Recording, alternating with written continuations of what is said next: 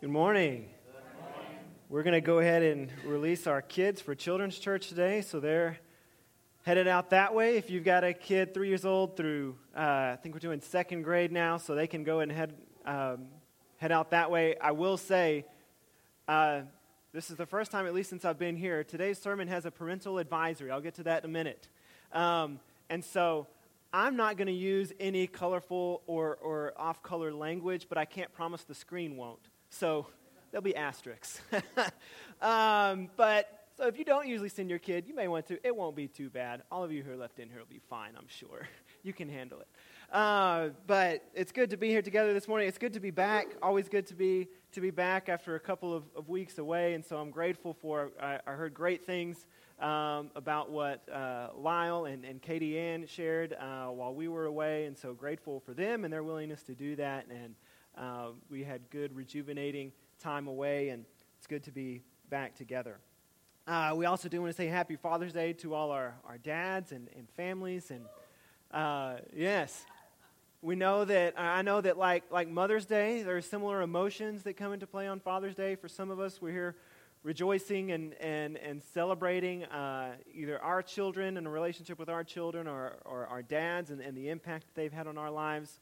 But we know there are many others for whom Father's Day is a confusing day, maybe a day of grief, of mourning, of anger, of regret, all kinds of different things. So whatever it is that you are going through this morning, maybe this is the first Father's Day without your dad or something along those lines. And so we hope that today is a place of comfort if that is what you are here in need of today. And we are here today worshiping and celebrating the Father of love, as that video expressed to us. And so we join in creation today in worshiping and proclaiming this God, this Father of love.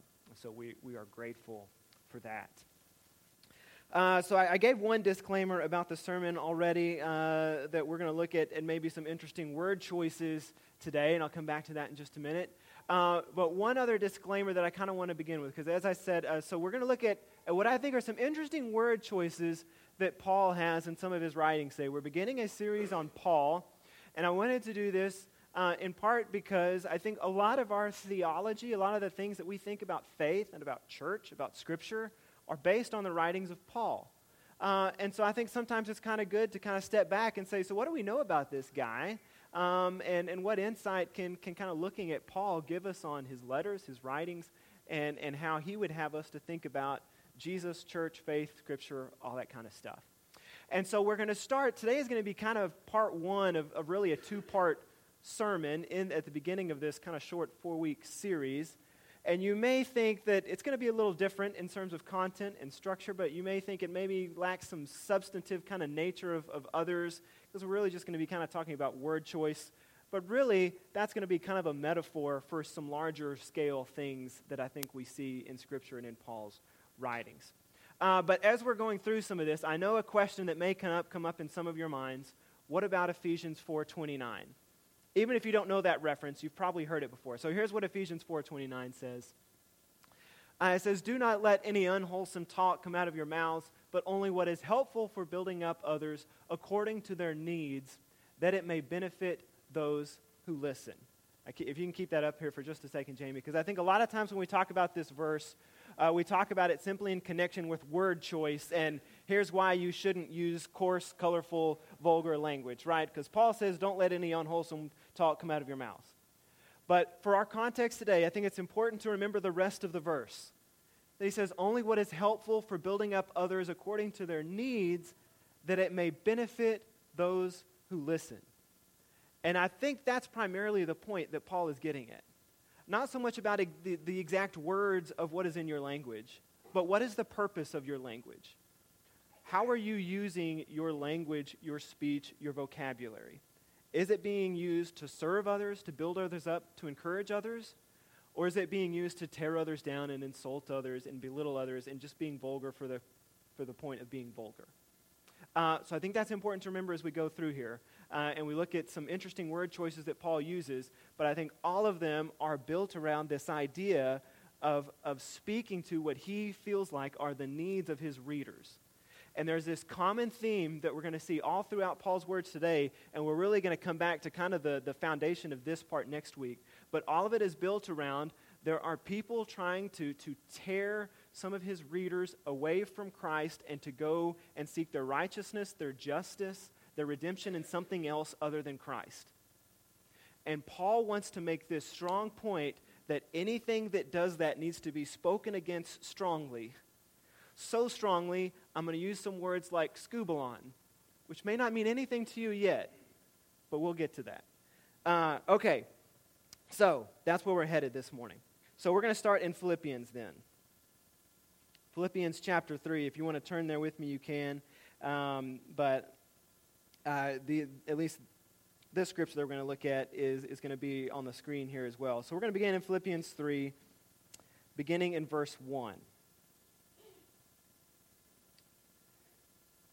Here, Paul says, "Further, my brothers and sisters, rejoice in the Lord. It is no trouble for me to write you these same things to you again, and it is a safeguard for you. Watch out for those dogs, those evildoers, those mutilators of the flesh. For it is we who are the circumcision, we who serve God by His Spirit, who boast in Christ Jesus, and who put no confidence in the flesh, though I myself have reasons for such confidence." All right, we're going to pause here for just a second, because already we find some word choice here that is very intentional and very interesting, especially when we look at it in the Greek. So, for instance, in verse 2, Paul refers to mutilators of the flesh. And then in the very next verse, he says, "We are the circumcision." And so these words, mutilator and circumcision, are very closely tied together in Greek. They sound very similar. So in Greek, that word for mutilators is the word katatome. Circumcision is the word paratome. So in our language, these sound like very different words. But when Paul's using them, they sound very similar. And so Paul is saying there are people who think that they are doing well in being the circumcision group. But actually, those people are just mutilators of the flesh. And if that metaphor is not clear for you yet, I promise it will be later. Paul makes sure you really get it in Galatians. We're going to get there in a minute. And so Paul says, and while we're at it, if you want to compare fleshly resumes, if you want to hold up resumes that we have in terms of who we are in our fleshly selves and beings, my resume will beat all of yours. And we're going to, like I said, we're going to come back to this specific list next week. But picking back up, here's what he says. "If someone thinks they have reason to put confidence in the flesh, I have more. Circumcised on the 8th day, of the people of Israel, of the tribe of Benjamin, a Hebrew of Hebrews, in regard to the law, a Pharisee, as for zeal, persecuting the church, as for righteousness based on law, faultless." 7 things that he says, these will beat anything you can throw up against me. I've got it all. If you want to throw up your resume of, hey, I'm righteous because of who I am as a person, because of who I am as of my ethnicity, my race, my gender, my education, whatever it is, you want to throw all that up against me, I can beat your resume.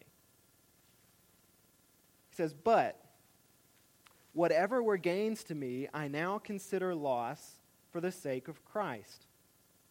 What is more, I consider everything a loss because of the surpassing worth of knowing Christ Jesus my Lord, for whose sake I have lost all things. I consider them garbage that I may gain Christ."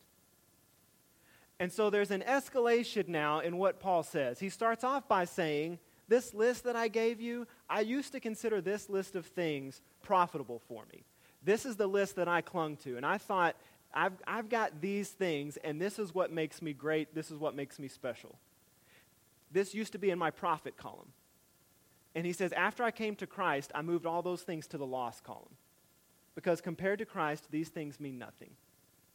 Then he escalates it once more, and he says, in fact, compared to Christ, everything is meaningless. Nothing has meaning or worth compared to Christ.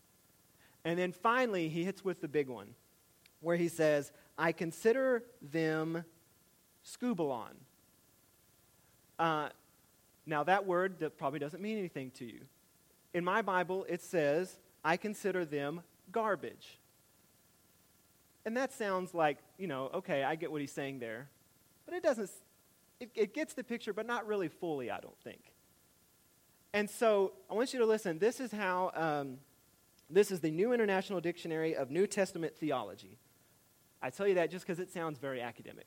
We're going to get to the exact definition of skubalon in a minute, but listen to how they describe this word's meaning. So this is from this dictionary. It says, nastiness and decay are the constant elements of its meaning. It is a coarse, ugly, violent word implying worthlessness, uselessness, and repulsiveness. So when we think of a word like garbage, garbage implies worthlessness and uselessness. It does not imply repulsiveness. It is not a violent, ugly, coarse word. So garbage kind of gets close, but not really fully. And so then we get to the exact definition of skubalon. Skubalon literally refers to poop. It refers to excrement. If you're using a King James Version, you will see it refers to this word as dung. But even that doesn't really fully get it. Because again, this is a coarse, violent, ugly word for poop. And you may can see where we're going with this, right? It's a word that we might think of. I told you the screen has a potty mouth today. It may be a word we could think of like this. You can fill in those letters. I might could get away with saying this in a sermon. I couldn't get away with saying this one, which is probably closer to what Paul is talking about here. Now, let me let you off the hook here because you may be thinking that's a little too far. We're going to come back to that later. I can't picture Paul say that. We're going to come back to that later. Some would say this is a little too strong. Actually, it's probably more like the previous one, but some would say, no, it's pretty close to this one. There are a lot of other factors that play into that as far as our interpretation of Scripture and what we think of Scripture, all that. And admittedly, it's hard to look back a couple thousand years on the other side of the world and see what is the exact connotation of a word, because word connotations change, right, over time. Either way, this is a coarse, violent, ugly word that is only used once in the New Testament. This is the only time it's used. And this sort of meaning of the word is even sort of still accepted today. So, for instance, there's a book that I think recently came out. It's about a futuristic look at Texas politics, which could go a number of different directions. I can't vouch for the book at all as to the contents of the book. But this is the title of the book. Skubalon storm. If you don't connect with that yet, ask somebody later. This is the name of the book, because this is the connotation of this word. And so I think that connotation would fit with how we use that word. Maybe you don't use that word. Others use words like that in culture, right? That some words like that can refer to literal poop, but they can also refer to just other things that I consider nasty and worthless and repulsive and things that I don't want to have anything to do with, right? That thing is just, it's poop. Get it away from me. It also connects with the context of what Paul is talking about, because get this. Paul has been talking in this chapter about what is produced by the flesh, right? That this is what I have in the flesh. This is what all of my fleshly stuff adds up to. But in the end, you want to know what the flesh produces? Skubalon. Poop. Compared to Christ, everything else is skubalon. That is intentionally, I think, emotionally provocative, brash, and is designed to hit you in the face. And we lose that context with a word like garbage. It gets at kind of the general meaning, but it lacks a punch that skubalon has. So we're going to look at one other passage in Galatians 5. On the way there are a lot of if you want to go ahead and turn there, you can, because this one's not going to be on the screen.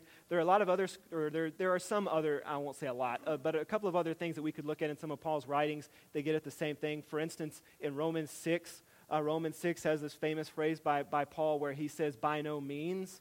And what that loses is in the Greek, by no means, is an idiom that implies the strongest sense of a denial that you can have, and implies this outrage and this kind of outraged indignation, and would be similar to, in our context, someone saying this, no. You can fill that in with CK or LL, either fits. But Paul is saying no, okay? That gets translated to by no means. Again, loses some of its punch. So over in Galatians 5. I wanted to hit that one quickly because this one in Galatians 5 keeps with this same theme of what we're seeing in Philippians. And so in Galatians, Paul is dealing with a lot of the same stuff that he's dealing with in Philippians. There are people who are coming along trying to say, actually, your righteousness is tied to things like circumcision and adherence to the law than it is to Christ. And Paul just kind of lets in on them. And he says at the beginning of chapter 3, we're going to pick up in 5, but back in chapter 3, he says, you foolish Galatians, why have you let people come in and do this to you? In chapter 3, at one point, he says, after beginning by means of the Spirit, are you now trying to finish by means of the flesh? So again, we've got this competition that Paul is dealing with between living in the Spirit and living in the flesh. And so we get to chapter 5. And he begins chapter 5 by saying, it is for freedom that Christ has set us free. Stand firm then, and do not let yourselves be burdened again by a yoke of slavery. Skip down then to verse 5. He says, for through the Spirit we eagerly await by faith a righteousness for which we hope. For in Christ Jesus neither circumcision nor uncircumcision has any value. The only thing that counts is faith expressing itself through love. You were running a good race. Who cut in on you to keep you from obeying the truth? That kind of persuasion does not come from the one who calls you. A little yeast works through the whole batch of dough. I am confident in the Lord that you will take no other view. The one who is throwing you into confusion, whoever that may be, will have to pay the penalty. Brothers and sisters, if I am still preaching circumcision, why am I still being persecuted? In that case, the offense of the cross has been abolished. As for those agitators, I wish they would go the whole way and emasculate themselves. Okay, so we're going to come back next week a little bit to why is circumcision so important to Paul, because that fits into kind of part 2 of this thing. But did you catch what Paul said in verse 12? I've never read verse 12 this way. I don't know why. Again, I think a lot of it is because we kind of have what we expect Scripture to be. But Paul is very frustrated with these people who are just can't let go of circumcision. And so finally in verse 12, he says, these people who just cannot get past this circumcision thing, I wish they would go all the way and emasculate themselves. The word emasculate there means to amputate or cut off. And so he says, these people who are trying to obtain righteousness by circumcision, through the cutting of circumcision, I wish they would just keep cutting. Again, if that metaphor doesn't hit you yet, someone will explain it later, but happy Father's Days to the fathers. It's a squeamish Father's Day in church, right? Why did he have to talk about keeping on cutting? Like, this is harsh.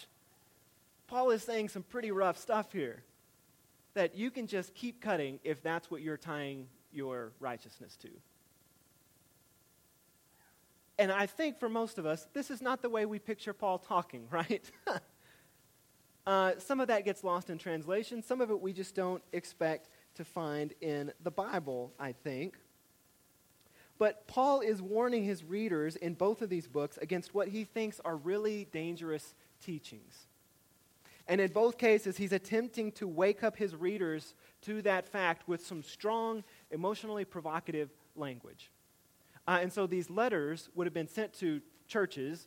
And so what would happen typically is people would gather in a house. Churches typically met in houses. They would gather in a house, and someone bringing the letter for Paul as a messenger would read this letter out loud, almost as like we would think of as a dramatic reading or a monologue or something like that in a play. And so Paul would even usually, the writer of the letter, whoever it is, Paul or somebody else, would instruct this messenger even how to read the letter in many cases. I want you to emphasize this. I want you to pause after this. Make sure they hear this word, this phrase. And so somebody's reading this letter, and I just imagine them getting to these parts in the letter and everybody else looking around like, kind of like we would. Like, can Paul say that? Is that okay? What are we supposed to do? Because this stuff is designed to just hit you in the face.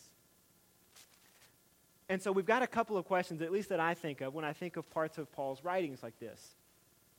One, so why would Paul be so strong with his language? And part of that is because he really wants them to get this point.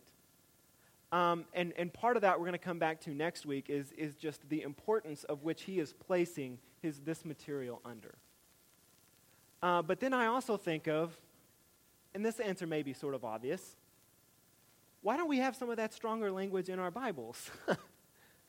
Why garbage instead of those words that were up there earlier? And I don't know all the translation choices that people make in that. Generally, those translations are written for, like, people say, like a middle school age range for readability, middle school readability. So you don't want words like skubalon showing up in a in a Bible, right? And generally, I think those are just kind of outside of what we think of as biblical language, right? Those don't fit within how we think of Scripture. And so this morning, this is where I say it kind of extends now to a bigger conversation. Because I think a lot of times, we've got a box. And we've got a box that Scripture kind of fits into. Whether or not you think about it this way, I think most of us have a box. And we've got a box that we think, this is what I expect to find in Scripture, or this is what I think Scripture says. And so we have Scripture in this box. And our boxes are different sizes. They may be different shapes. They may look differently depending on how we read Scripture, depending on how long we've been a Christian, depending on a number of different factors, our backgrounds, our teaching, whatever it may be. But we've all got Scripture in some kind of a box. We've got things that we expect to find in our Scripture box, and we've got things that we expect not to. Poop is a thing that we may not expect to find in our Scripture box. Paul's saying it, compared to Jesus, everything else is just poop. It's something maybe we wouldn't expect to find in our Scripture box. And so what do we do when we come across things that I didn't have that in my Scripture box? So what do I do with that? That can include trivial things like Paul's specific wording of whether it's garbage, poop, rubbish, dung, excrement, or something stronger. That may seem sort of trivial. But I think it paints a picture of something that happens to us on higher stake scales, right? That sometimes we come across new information that causes us to think, oh, that wasn't really in my Scripture box. What do I do with that? Maybe we start reading the Bible for ourselves and realize there's some stuff that's in there that we didn't know. And there's some stuff we thought was in there that isn't really actually in there. Maybe we come across the experiences and the stories of others. And we think, that's not how I read the Bible. That's not in my Scripture box. So what do I do with that? I've had several box rethinking moments in my life. And I think box rethinking moments are good to us and needed for our faith. And I think it's important to remember that Scripture is enduring, but boxes aren't. There are a number of box changing and rethinking moments in Scripture. We're going to get to Paul's big one next week. But if you want to read one in a nice, concise fashion, you can go read Acts chapter 10 later today, which is about Peter's Scripture box just getting blown out of proportion. Scripture is enduring, boxes aren't. And sometimes we can get scared that someone is changing or losing their faith in Scripture or whatever you may want to phrase that, when what's happening is they're rethinking their box. It's not that they're losing Scripture, it's that they're rethinking their box.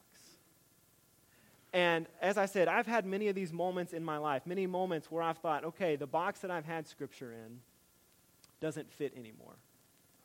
So what needs to happen to my box? And each of those moments have only served to enrich and deepen my love for Scripture, my appreciation for Scripture, my appreciation for the depths that we find in Scripture, the mystery that we find in Scripture, and the ways in which we are called to engage with Scripture, I think. Maybe you've had similar moments Maybe those moments have been related to something of worship practices or just interpretation of Scripture built around worship practices. Sometimes things happen in our families or to ourselves, right? Maybe someone we know or we ourselves go through a divorce. That causes us to think, what does that mean for my Scripture box? Someone we know comes out as gay maybe, and now we've got to think, that doesn't fit in my Scripture box. What do I do? This happens in our families. It happens with our friends. Someone comes to us and says, maybe they're from a different race or ethnicity, and they say, you know, I hear you saying this about this Scripture, but actually I read it this way. That causes us to rethink our box. Someone says, you're looking for righteousness in all these other places, but actually it's only found in Jesus. What do we do with our box? And in those situations, our box doesn't always change. But I want to encourage us to always be willing to rethink our box in those moments, because our faith can only be strengthened. Either I become more convinced in the thoughts of Scripture I already had, or my box starts to look a little different. Either way, my faith is now more grounded than it was before because I was willing to take the step to rethink my box. So I want to encourage us to never be defensive about rethinking our box. And when we have those moments, maybe you had a tinge of a moment this morning where you were like, oh no, Paul can't say the S word. In those moments, to maybe pause and say, why do I think that, and am I willing to consider someone else's story or experience or interpretation to think about, is that because my box needs to look a little bit different? It can happen in trivial ways like word choice, but it can happen in other higher stake cases too. And so I want to encourage us as we close this morning with a couple of final thoughts about what Paul is doing, I think, in these specific verses. And why I think he does this, and what I think we can use as kind of a template for as we strive to think well about Scripture and the box that we have around Scripture. And one of those is that Paul comes to his readers pretty unassumedly, and he says, listen, I am only coming to you with Jesus, nothing else. He says, again, he has that list. He says, I could come to you with a lot of other stuff, but I am choosing to only come to you with Jesus. So this, for instance, is what he says about that in 1 Corinthians. He says, so it is with me, brothers. There's a lot of stuff leading up to this that we're not going to get into. But he says, when I came to you, I did not come with eloquence or human wisdom as I proclaimed to you the testimony about God. Remember, this is a guy who's had as much Jewish training as anyone around. And he says, I gave all that up. I consider that skubalon compared to Christ. So I'm not using it anymore. I gave it all up. For I resolved to know nothing while I was with you except Jesus Christ and him crucified. I came to you in weakness with great fear and trembling. My message and my preaching were not with wise and persuasive words, but with a demonstration of the Spirit's power, so that your faith might not rest on human wisdom, but on God's power. So in this strong, emotionally evocative language, I think part of what Paul is trying to get across is, look, anything besides Christ is worthless. It's meaningless. And I want you to get that as strongly as you can, because this is what our faith is tied to. And I think we see this picture of Paul saying, I want to be as open and transparent, as authentic with you as I can. And so as we strive in community to think about our boxes and to think about Scripture, we're encouraged to do so with openness and honesty and transparency amongst each other. We talked about this on Wednesday night of how refreshing it was, if you've been with us on Wednesday nights in this series that we've been doing, to have people from our church family be willing to sit up on this stage and share openly and transparently about their lives, their struggles, their obstacles in life, and to do so with openness. Because that's what is needed, is for us willing to get out of our own boxes and to join with each other and to share with each other so that we can encourage and strengthen and uplift each other through the Spirit's power as we strive to come to know Jesus in deeper ways together. And so I think this is an encouragement from Paul for us to just be open and honest and genuine and authentic with each other as we say, look, I just want to explore this together in ways that are just real and raw and genuine. And then the most important thing is he says, if anything If you are seeking your righteousness in anything but Christ, then you're going to be in your own skubalon storm at some point. You've got to turn away from that. Your righteousness is found in Christ. And so next week, what we're going to come to is how does Paul, who's got this list of stuff that he's tied to in his Jewishness, how does he turn from that? And he has this completely box-shattering moment where he turns from that to saying this: all I need is Jesus. I don't need any of that other stuff. That's where we're going to go next week, so you come back for part two of that. But our hope, our redemption, our righteousness is found in Christ. And each Sunday we come together to celebrate that and to celebrate around the table in the communion meal. And so as we share in communion this morning, I want to invite you to remember Christ, to remember what he has done for us, and to encourage us to really examine ourselves and to say, am I seeking my righteousness in anything other than Christ? And is there anything standing between me and Christ? If so, maybe I need to rethink my box and to be open to ways in which Christ is leading us forward in our faith. And so, if you would, I think we got another song here, right? Yeah, okay. The band wants to come back up. As Jim said at the beginning, we're kind of flying by the seat of our pants this morning. Didn't they do great for winging it on the fly? Yeah. So we're very appreciative of that. And so we're going to sing another song before we get into our sharing of communion together. So if you would stand, we'll sing, and then we'll share in the communion meal together this morning.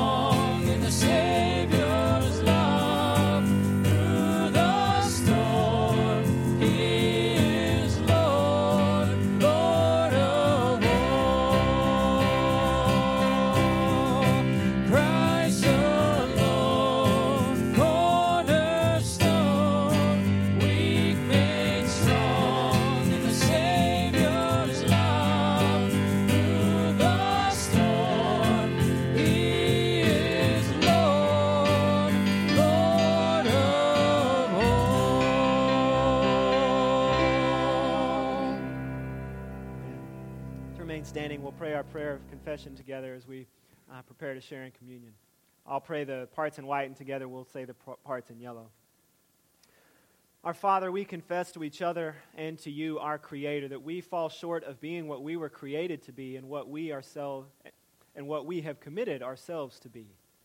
Hear us, forgive us, renew our resolve to build the kingdom of Christ.